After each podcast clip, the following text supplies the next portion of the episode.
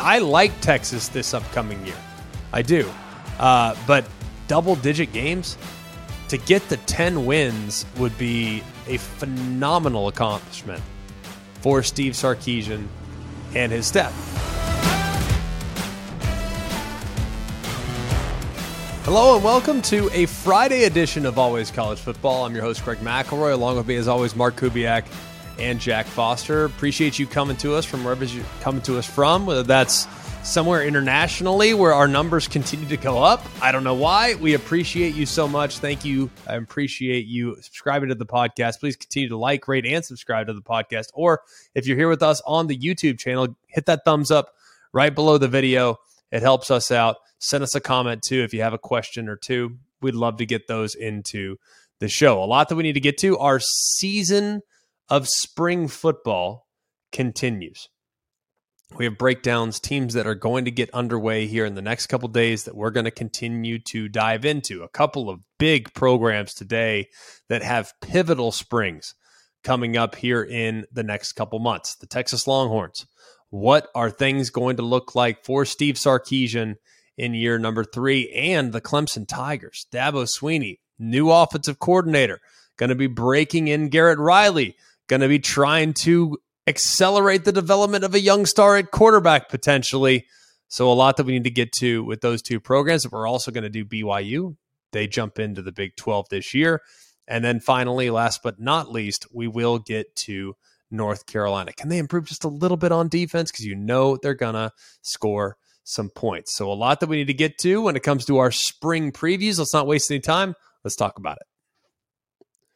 All right, let's start off with the team I just referenced, telling you they're not last. They actually won their division last year. And there's reason for optimism in Chapel Hill with what's coming up here in the next couple months. Spring football getting underway, and it's nice to know that you're heading into spring with an established Heisman Trophy contender at quarterback. Drake Maye returns after what was a terrific year in his first year as a starting quarterback. Now, things are a little bit different now because Phil Longo, formerly the OC, he's now calling plays for the Wisconsin Badgers, which means Chip Lindsey is going to be calling plays for North Carolina. Can he get on the same page with Drake Maye here in these 15 spring practices to bring out what was a very, very, very talented signal caller last year. I'm very excited about that matchup. And look, they need to establish probably as much as anything else, they got to establish who's going to be their number one weapon at wide receiver. Because last year, look, you knew it was going to be Josh Downs. Like, all right, when in doubt, Josh Downs is getting the ball. That's great. You don't have that luxury anymore. You went out you attacked the portal. You bring in Nate McCollum from Georgia Tech. You go bring out Devontez Walker from Kent State. Those two guys, maybe 1A, 1B, maybe mix into the guys that are already there. Depending on what the pecking order is going to be in the wide receiver room, at least you have a couple of key pieces that have contributed to high level college football already in the past. So we know we feel good about their offense. Moving to the defensive side of the football, Gene Chizik has his work cut out for him. Things didn't go great in year number one for Gene Chizik. They allowed nearly 31 points per game. They ranked last in the ACC in pass efficiency defense. They got to improve on that side of the ball. There were moments in which it looked like they might take a stride or two, but those moments were few and far between. Collectively, from top to bottom, they have to get better at all three levels defensively if they're going to repeat last year's excellent performance. And if they want to take a step, it feels like North Carolina could take a step this year if their defense improves just a little bit. Feels a little bit like Ole Miss a few years ago, where they could score a bunch of points, but their defense couldn't get off the field. Well, the next year, their offense scored a bunch of points again, but the defense was a little bit better. And what happened? They were rewarded with a trip to the Sugar Bowl. Same could be said for Tennessee this past year. Two years ago, they scored a lot of points. The defense wasn't very good the ten, the following year, 2022, Tennessee's defense improves. Tennessee's offense continues to score a lot of points. They find their way into the Orange Bowl and ultimately win the Orange Bowl against the Clemson Tigers. Maybe that's the next step for North Carolina. So you can just get just a little bit better on defense. Get, you know, say from the hundreds into, say, the 70s, that could be the difference in one or two, maybe three wins. And if you get one or two, maybe three wins more, you're looking at a possibility of getting not just to a New Year's Six bowl game, but an outside shot of maybe getting to the college football playoff. So we shall see how much they can improve on that side of the ball because if they do, look out, North Carolina could be a dangerous team in the ACC. All right, BYU is next up. And like we talked about earlier this week about Houston, BYU is jumping into a new league. Spring practice starts for them on the 6th of March. I'm excited about this transition. I've talked about BYU glowingly for a long time. I respect the heck out of that program. And I think they are as well equipped to transition into the Big 12 as any of the new members. That includes a former playoff team in Cincinnati, that includes a former national champion in UCF, and that includes what I think is a team with maybe the highest ceiling of all the different new entrants into the Big 12, the Houston Cougars, because of the deep pockets that they have and because of the part of the country that they occupy. I think BYU, though, as of right now, might be the most well equipped to make this transition. It's going to come down a lot to the quarterback position. Kedon Slovis transfers over from Pitt. Last year for Kedon Slovis, a little bit of an up and down situation. He started his career at SC everything in 2019 was a thing of beauty for Kedon Slovis as a young player. Then he transferred to Pitt, and last year, not not terrible, you know, not terrible by any stretch of the imagination, but it really wasn't that consistent. Threw for nearly 2,400 yards, but had just 10 touchdown passes and also threw nine picks in the process as well. He needs to look like the version that took the field as a true freshman back in 2019. That was the best version of himself. And he's going to have to do so without Puka Nacua, who was the leading receiver this past year for BYU. Granted, only 625 yards, but either way, he heads to the next level. He was very, very solid. And if the passing game struggles, and it's very, you know, real possibility that maybe the passing game isn't completely exceptional, then they might have to lean heavily on the run game. Aidan Robbins, he was a thousand yard ball carrier last year for UNLV. He now could become the feature back for BYU. Can he be a bell cow? That's something we need to find out here in the spring as well. So I look at BYU. I think they're going to be fine on defense, should be pretty decent at all three levels, but offensively, they got to be able to replace Jaren Hall, which won't be easy. The good news is they have a veteran in Kedon Slovis, and you got to be able to create some balance when the run game. Maybe that's what Aidan Robbins will be able to do as he comes over from UNLV. All right, you referenced it, but bold prediction for BYU. They will be the most successful of the new Big 12 teams. Fair or unfair? See, the problem with this, I say the most well equipped does not mean most successful. Success can be defined only by wins and losses, I think.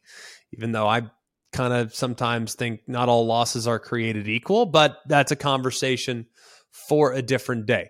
I think they're most well equipped right now to handle the gauntlet that they're going to experience. The jump into the Power Five is no joke. It's a big difference. You can deny that. You can say that's not true. All right, we'll find out.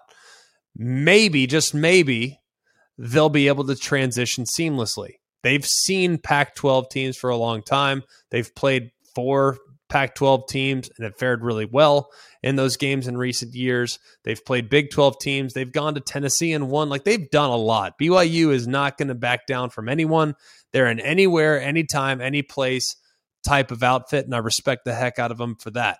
But when you look at their schedule, their schedule's really tricky. I think you have to go to Oklahoma State. You get Oklahoma. Oklahoma should be a much better football team in this upcoming season. Iowa State comes to them. That's a game that they can certainly win. You have to go to West Virginia. That'll be a little tricky for sure. You have to go to Texas. That'll be tricky for sure. You get Texas Tech at your place. You draw TCU. Kansas was a bowl team a year ago. You got to go to Kansas. I just think their schedule is far more difficult than what Cincinnati has to experience. Cincinnati gets to face all three of the other new entries into the Big 12. They get to face UCF, they get to face Houston, they get to face BYU. Cincinnati's schedule is more manageable. So I think Cincinnati, if we're going to define success by wins and losses, I think Cincinnati's win loss record has a chance to be better than that of BYU in year number one. I really believe that. Doesn't mean that I think Cincinnati's better than BYU. Doesn't mean that I think Cincinnati will beat BYU because Cincy plays BYU in Provo there on September 29th, I'm taking BYU in that game. But ultimately, I think as we fast forward to the end of the season, Cincinnati might have a better win loss record, which would lead you to believe that they actually had the better season when taking into account just how well they fared on a week to week basis as they make this transition. It's the sound to start selling on Shopify. Shopify covers every sales channel from an in person POS system to an all in one e commerce platform. It even lets you sell across social media marketplaces like TikTok, Facebook, and Instagram. Packed with industry leading tools ready to ignite your growth, Shopify gives you complete control over your business and your brand without having to learn any new skills in design or code. And thanks to 24 7 help and an extensive business course library, Shopify is there to support your success every step of the way. Now it's your turn to get serious about selling and try Shopify today. Sign up for a $1 per month trial period at shopify.com slash ACF. All lowercase, go to shopify.com slash ACF to take your business to the next level today. Shopify.com slash ACF. All right, moving on now to a team that has legitimate college football playoff aspirations here in 2023. That would be the Clemson Tigers. They start practice here a couple days from now on March the 6th. Where are the Clemson Tigers? Because I, for one, don't think the sky is falling. I, for one, don't think they've regressed as a program. And I still think this team, now, are they going to win national championships here in the next year or two? It's tough for me at right now. It's tough for me right now to tell you, yes, without question, they are going to win championships in the next couple years. I don't know, but I don't think this team is done contending on an annual basis. I don't. Now, they got to get better quarterback play. They got to get more out of their offense. They got to find some significant difference makers at wide receiver. But you look at some of their roster last year, they're pretty young, especially a wide receiver, and they might be well positioned to have a lot of success at that position here, not just in 23, but also in 24. Cade Klubnik's going to have some young guys that he took the field with last year. He's only going to be able to continue to develop that rapport with those young guys as they get a little bit older. You look at the run game. Garrett Riley comes over from TCU. Much of the praise heaped upon him last year was because of how well Max Duggan played. He's going to be in charge of trying to get the most out of Cade Klubnik. And I think he will. His system is extremely quarterback friendly. They're going to use some tempo. They're going to utilize the run game. It's going to be about dictating what the defense does, and you have to make a choice. Every time Garrett Riley puts a formation on the field, the defense has to make a choice. You take away the run or do you take away the pass? Well, if you take away the pass, guess what? We're going to run down your throat with Will Shipley. Take away the run, perfect. We're going to throw it. We're going to win our one on ones with our perimeter skill and our weapons that should be improved here in this upcoming season. That's what Garrett Riley's going to do. And the fact that Cade Klubnik is an effective runner only compounds the challenges to try to defend this new look Clemson offense. So I'm very optimistic about what they're going to be offensively. I think they're in a really good spot. I think it's a perfect hire for Dabo Swinney to allow Garrett Riley to step right in and to kind of reinvigorate this group offensively. The one thing I need to see more of from Clemson, they talked last year about the emphasis on trying to create a physical presence along the offensive line. This is not always been a super physical offensive line unit. It's never been that way. It's just not who they are. But they have to be that way moving forward. You got Jordan McFadden at left tackle. You have some pretty decent guy, size guys along the offensive line, and you got Will Shipley at running back. You have to be able to run the football. They need to be more physical. They need to get downhill with more urgency, and the offensive line needs to play at a level that's much more consistent and much higher than they did throughout the course of this past season, where they had some good moments, but they also had some forgettable moments as well. Moving to the defensive side of the football, I'm not worried at all. I know you lose Trenton Simpson. I know you lose Myles Murphy. I know you lose Bryan Bresee. I'm just not worried. I look at culturally what has been built on that side of the ball at all three levels. I'm not concerned. They might not have the front line take over the game defensive line talent that they've had at times in the past, but they're still going to be really good. Still have some really talented players at all three levels. It'd be great if you had two or three more Trenton Simpsons waiting in the wings. Maybe they do.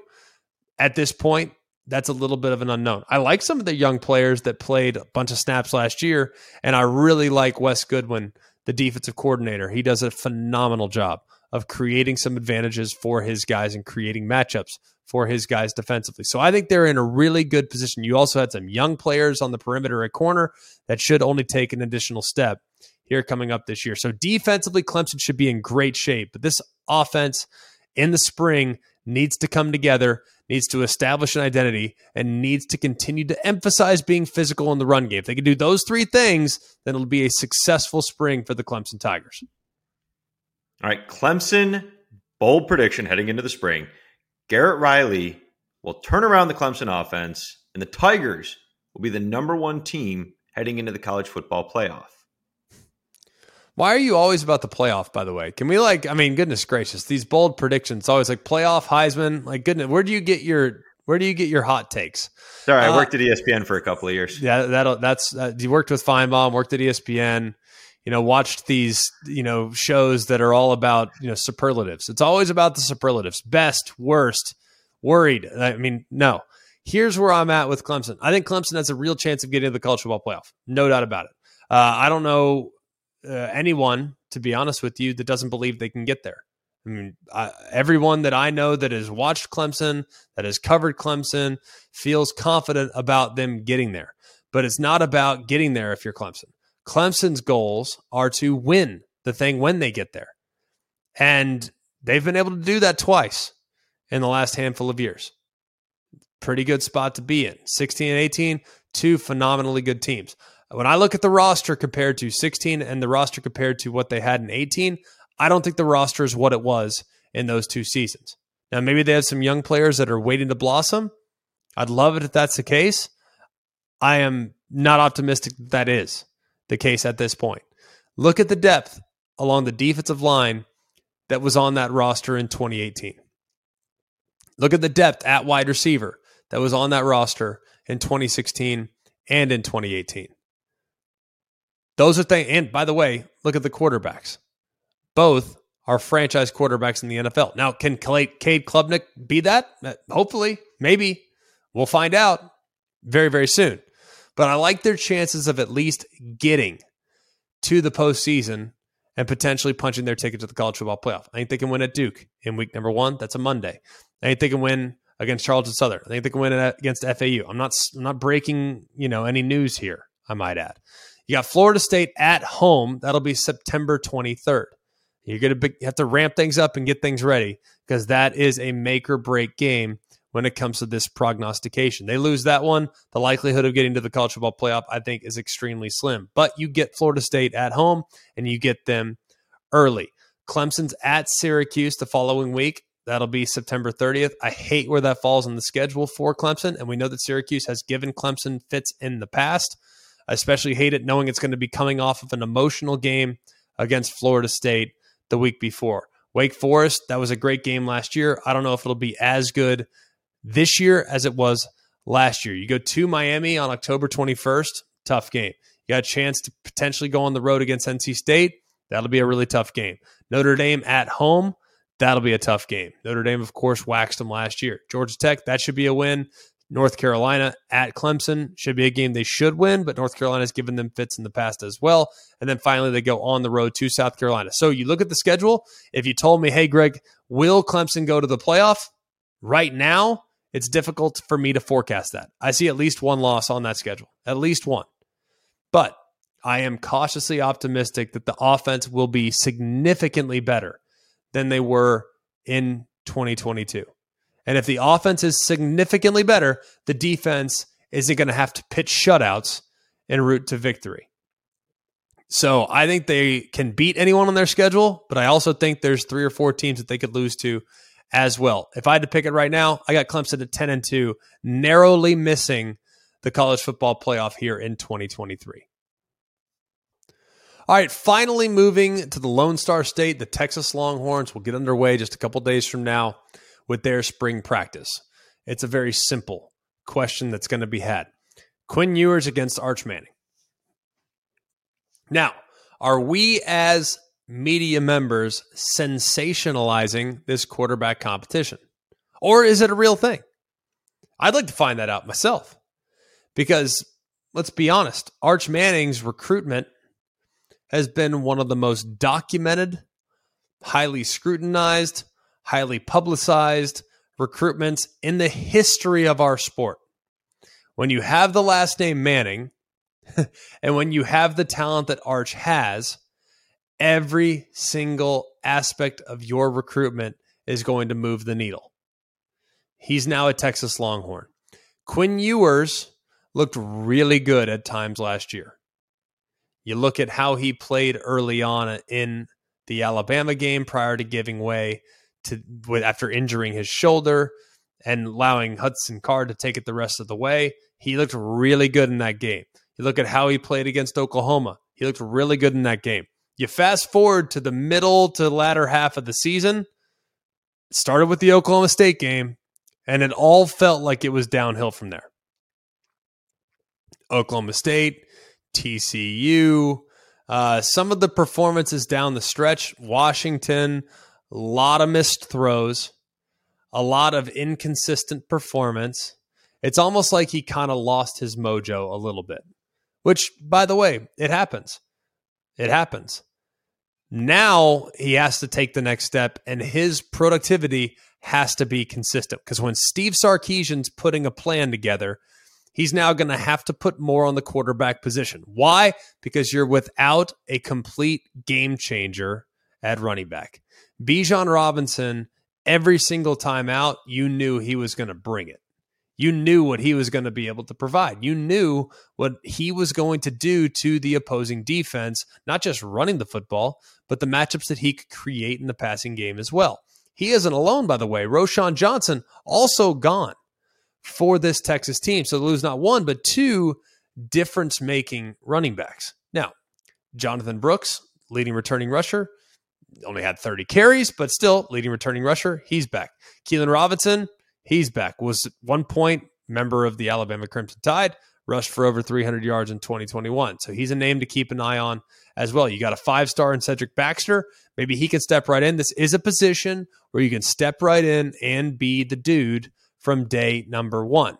You also have, uh, I think, you know, a guy in Savion Red that might be a little bit of a guy that you can kind of tweak and move around. Played some receiver, play some running back kind of move around and, and create matchup opportunities for him. You also know you can create matchup opportunities with Xavier Worthy. Guy's the real deal. Great speed, sometimes a little inconsistent with the hands every once in a while, but either way, a guy that's going to create a ton of separation and a guy that Quinn missed uh, far too often for my liking last year, especially there at times down the stretch. Biggest questions for Sark. One, can they be better along the offensive line? Little inconsistent with that group at times last year. Hopefully they can sure that up. Two, who's your quarterback? Simple as that. Is it Quinn Ewers? Is it Arch Manning? Is it Quinn Ewers at the start and maybe give way to Arch Manning? Do you decide to go young? I don't think you have that luxury. I think you got to win now. So going with the guy that can win now and best positions you to win now, that's the direction you have to go. And Three, how do you create the same level of effectiveness out of the running back spot as you were able to create the last couple years? No one's expecting anyone to jump right in to be Bijan Robinson. No one's expecting that. But if you can go about it as a committee type approach, you might be able to replenish his production if the offensive line can continue to improve. So cautiously optimistic with Texas. You got to replace DeMarvion Overshown on defense. You got to replace Kendrick Coburn on defense. You got to replace some key pieces on defense for sure. But I think they have enough guys that were in the rotation last year that the defense should be about the same, if not maybe slightly better in certain spots than they were a year ago. I think it's all about the offense, man. They got to score points. They got to get more out of the quarterback spot, and they got to replenish some key playmakers that have departed for the NFL draft this past offseason. All right. Bold prediction for Texas heading into spring. The Longhorns will win double digit games for the first time since the 2018 season. I mean, you can't possibly believe that that's going to happen. I mean, you just can't. Like I, I, I like Texas this upcoming year. I do. Uh, but double digit games to get the 10 wins would be a phenomenal accomplishment for Steve Sarkisian and his staff. Now, it's not completely out of the realm of possibility. You get two games in the first three weeks between Rice and Wyoming. You go to Alabama, two and one, probably best case scenario. I think likely case scenario, I might add. You got at Baylor. That's been a tricky game for Texas. That's September 23rd. Baylor should be better this year, but either way, it's no guarantee. You got Kansas at home. Should be a game that Texas wins. Worst case scenario right now, you're sitting at three and two. Best case scenario, four and one at this point. If you're the Texas Longhorns, Oklahoma neutral site. Oklahoma should be better. Texas handled them last year. Should be a completely different game. That game's a toss up. No denying that. You're at Houston. Should be a game that you win. But obviously, that's a massive game for the Houston Cougars to have the Texas Longhorns there in Houston in their stadium. That's an enormous game. You get BYU at home, Kansas State at home. No guarantees in either one of those two games. I think Kansas State game is a little bit more of a toss up than the aforementioned BYU game. Then you go to TCU, will be a very difficult game. We know how TCU's fared against Texas in recent years. At Iowa State, That'll be a very difficult game. Ames is really tricky, especially on November 18th. And then finally, you finish up with the team that beat you a year ago with Texas Tech. They're in Austin this year, however, which of course we know is a little bit trickier. So when you look at everything, I think Texas probably eight and four, nine and three football team. Uh, if they can get to 10, it would be massive. Massive. Be a great year for Steve Sarkisian and co. Great, great year but nine and three, eight and four, probably a little bit more likely and a little bit more realistic as Texas heads into 2024 when I think they could take a legitimate leap, even though they're going to have to do so in a very difficult league being the SEC. All right, as we always appreciate all the different questions that you guys have sent to us at alwayscollegefootball at gmail.com. Please continue to send those things in. We're getting our mailbag questions. We're going to start checking them off one at a time, two at a time as we continue to navigate throughout the spring season. So, Coobs, let's kick it off. All right. First question comes from Linda in Florida. She asks, "Is it is it a realistic possibility that Florida finishes last in the SEC East this year? They lost to Vanderbilt last year, and I'm not feeling very excited about the season's possibilities." I think there are a lot of question marks around Florida. I'd be really surprised if they finish last. Uh, I'll just be honest. I'd be really surprised. Now, they have a lot to figure out. They have a lot of things to improve upon. Consistency being, you know, maybe the biggest thing. But at the same time, Billy Napier has been a builder in the past. You would anticipate a step this year. Now, a step does not necessarily mean a leap. A step means a slight step, a culture building year, a foundational building year. Talked about it earlier this week. Florida, as much as this is going to pain them to hear, Florida needs to take the Florida State model of progress and patience. Florida State, Mike Norvell came down, inherited what was a horrendous situation. No talent, very little discipline, very inconsistent play across the board at every single position, and it took time. But Florida State was patient. They said, hey, here's the incremental improvement that needs to occur. They made that incremental improvement, and then boom, in 2022, they finally break through, finish in the top 25, and things here in 2023 are looking like they're going to be a top 10 team in the preseason. Now, when you look at where things are for the Florida Gators, things aren't looking like they're going to just flip the magic switch, they're going to get to, you know, nine and three. Look at the schedule. I mean, five and seven would be six and six would be an accomplishment. Five and seven is likely. Four and eight is realistic. It's possible. I mean, it's definitely possible, especially given the con- inconsistencies of last year's bunch. If they can get to a bowl game, that is progress. Feel great about it. You're saying, well, they got to a bowl game last year. I get it, but last year's team had a top 10 pick at quarterback. Okay. They have things that they need to grow on. And if they basically, you might have to hit rock bottom before you get there, but just be patient. Be patient, Florida fans. I believe in Billy Napier and I believe in the process that he's trying to establish. All right, next question comes from Keith in Iowa. Matt Campbell has been at Iowa State for seven years, but just finished his first losing season since 2016, which was year one. Do you think it was smart for him to stay at Iowa State, or should he have jumped and pushed to get one of the big time jobs when his name was being floated around? Well, I think it just depends on the person, right?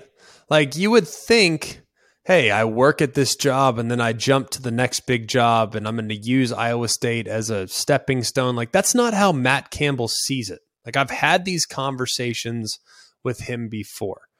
He has always said, look, man, I'm a Mount Union guy. I'm a Division three guy. I don't need the bells and whistles. Like, I want to coach my way.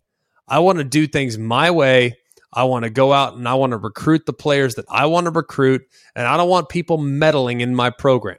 So if he were to take a job, say, like using an example, uh, a Wisconsin, because that job was open last year. I'm not saying he was in the running at all. I'm just suggesting, you know, hey, that job was open at one point. If he were to take, say, Florida, because that was open two years ago, if he were to say take Tennessee, that was open two years ago the Florida fans, if he were to have recruited a three star quarterback, would flip out. Why would you take him? He can't play. We need five stars. We need four stars.